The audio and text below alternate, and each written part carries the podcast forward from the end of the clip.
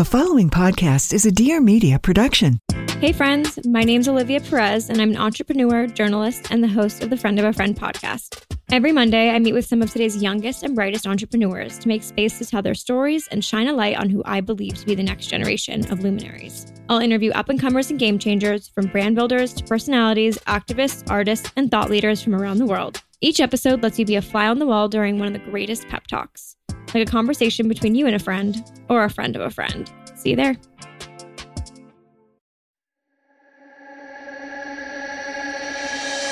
Hey guys, it's Gaby, and welcome to What's Gaby Cooking in Quarantine. For those of you who don't know me, I'm Gaby. I'm the founder of What's Gaby Cooking, a food website. I'm a best-selling author, and now I'm a podcast host. What's Gaby Cooking in Quarantine is your one-stop shop for all your food and cooking-related questions.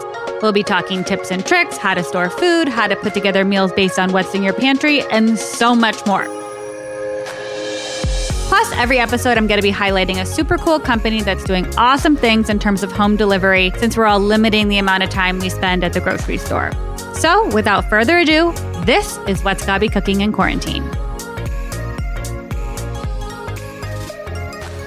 All right, guys, happy Monday. It might be a holiday, but I'm not going to leave you hanging. We have so many questions. I mean, honestly, my inbox is exploding. It's incredible how many people are cooking right now.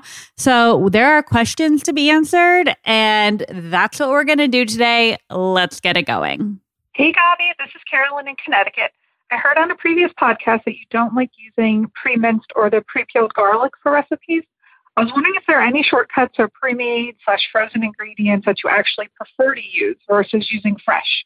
Is fresh always better? Loving the podcast. Take care. Hi, Carolyn. Thank you for that and bringing that up. It's a great question. Okay. There are a couple things that I will only buy frozen because Lord knows I'm not taking the time to make it. One, puff pastry. No, thank you. Two, not frozen, but I like to buy cubed pancetta. Normally they have it at Trader Joe's, Whole Foods, things like that. It just is easier to just like take it already pre-diced, throw it in the pan, saute it down. Another thing I buy frozen, tater tots. I, you could not pay me to make my own. I know a lot of people love making stock with their leftover like vegetable scraps and stuff like that. I take a shortcut from the store more times than not and use just like a regular stock in the box. Another thing I love is frozen spinach and frozen peas. I think frozen peas are really easy to just add like a bright green pop into any dish without having to boil water and blanch them. And frozen spinach, like there's so much spinach in a bag of frozen spinach. It would take me way too much time and too many pots to cook all that down and then bring it dry. So I do like those things in terms of shortcuts from the store. But like for chopped garlic and chopped onion, stuff like that, I don't love doing that. I think it, the onion stuff loses its flavor, and we've been into the garlic thing before. So fresh isn't always better, but like if you have the accessibility to it, I vote for fresh with the exception of the things I just shared. Hey, Gaby, this is Suzanne from Boston. First of all, thank you for everything. I love all of your shows and Instagram. But I belong to a meat and fish C S A out here, and I just got hake and monkfish, and I have no idea what to do with them, and even the internet isn't that helpful. So I'm wondering if you have tips. All right. Thanks for everything. Bye. Hi, Suzanne. Okay. So when we were randomly in South America, I feel like hake was on the menu at every restaurant we went to, and it is delicious. So you are in luck.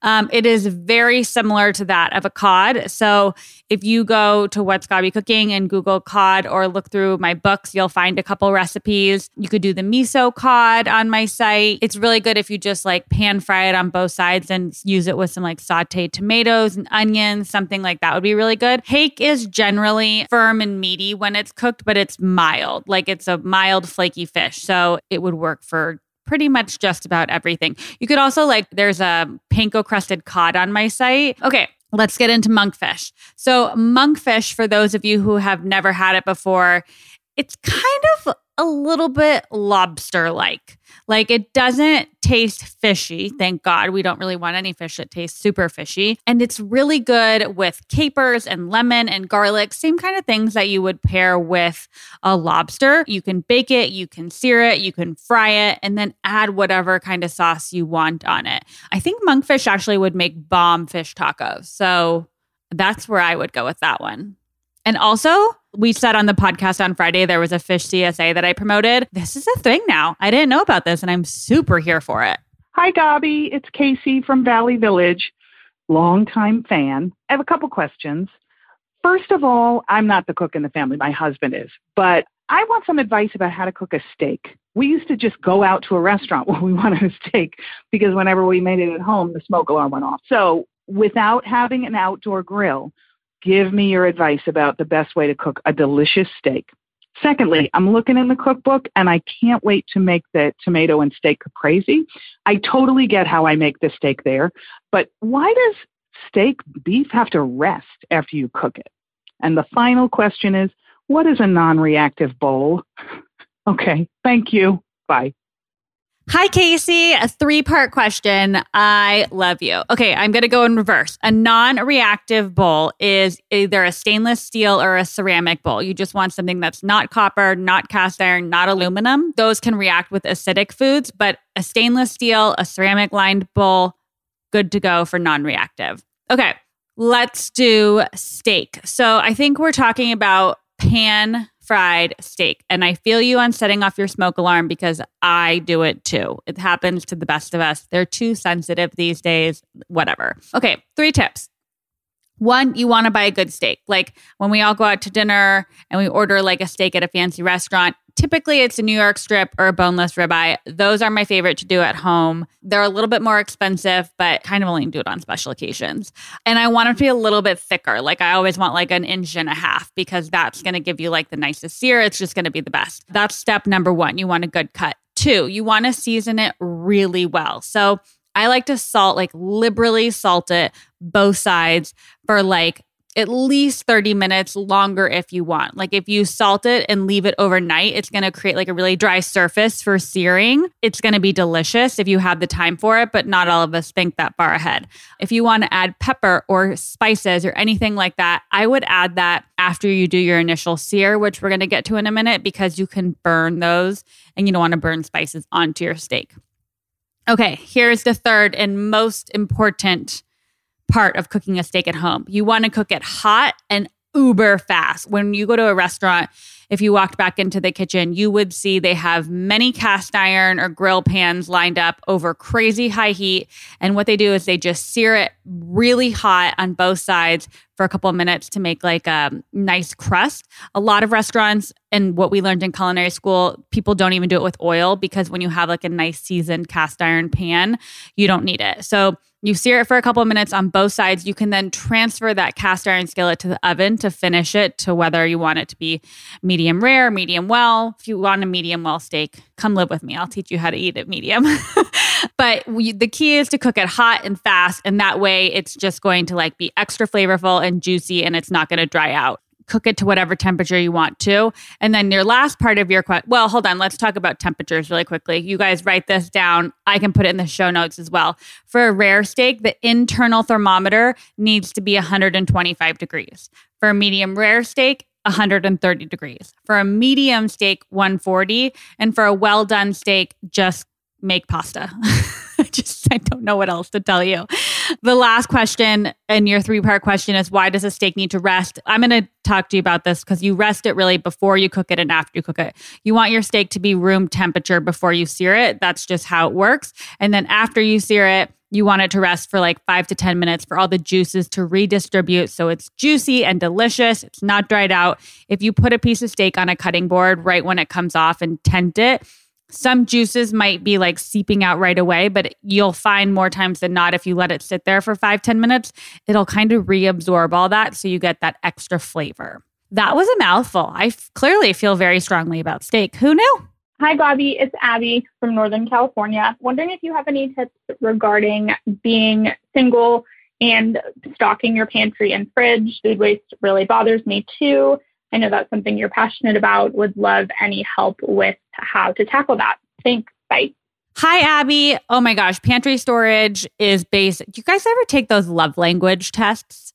Thomas and I took one a couple years ago. His has actually changed, but like my love language test or my love language was words of affirmation and acts of service. Like if Thomas takes out the trash, He's my favorite human on the planet. Thomas's are the complete opposite of mine. Anyways, I want there to be pantry storage as one of the love languages, or pantry organization, because I feel so strongly about it. It gives me so much joy.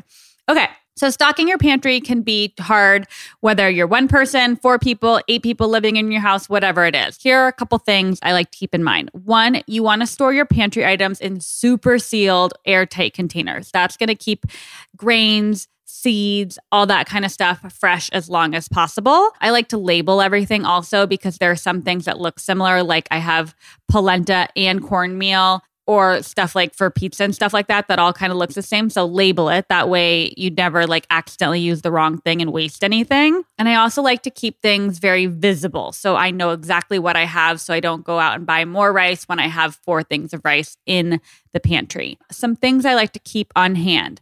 Lentils, beans like kidney beans, chickpeas, black beans, different kinds of grains like oats, quinoa, barley, rice. I'm looking at my pantry as we do this. Popcorn, different kinds of pastas or noodles, and then flour and baking supplies and herbs also. Like I would actually, this is where you could save some space living by yourself. Instead of buying a ten pound bag of flour, get a smaller thing of flour. Your baking soda and your baking powder are pretty standard sizes, but you could probably save a little space on like those bulk items. And on the blog also, there's a whole post on like everything that's in my pantry. There's like dried fruits and oils and all that kind of stuff. I would look at that list and then edit it down for what you need. Like if maybe you don't need a vegetable oil, an olive oil, a coconut oil, a sesame oil, and a grapeseed oil, you're just going to really use olive oil and sesame oil. So I think you can make modifications to that general list depending on what you cook at home.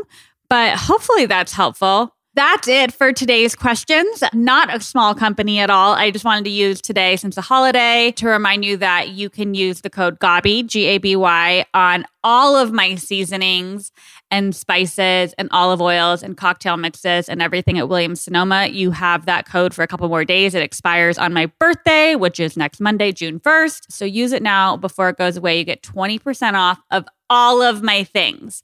So stock up before summer, and happy Memorial Day. All right, that's it for today's What's Gaby Cooking in Quarantine podcast. Be sure to tune in every Monday, Wednesday, and Friday for the foreseeable future until quarantine is over. If you have any questions that you want answered, give me a call, eight eight eight, three three eight, four four two nine, and leave me a voicemail. Or if you have a super cool small company you know about that deserves to be highlighted, leave it as a voicemail as well. Make sure you subscribe on whatever platform you're using to listen, and follow along with What's Gaby Cooking on Instagram and Twitter. And for more recipes, check out whats gaby cooking dot com. And I will talk to you guys very soon.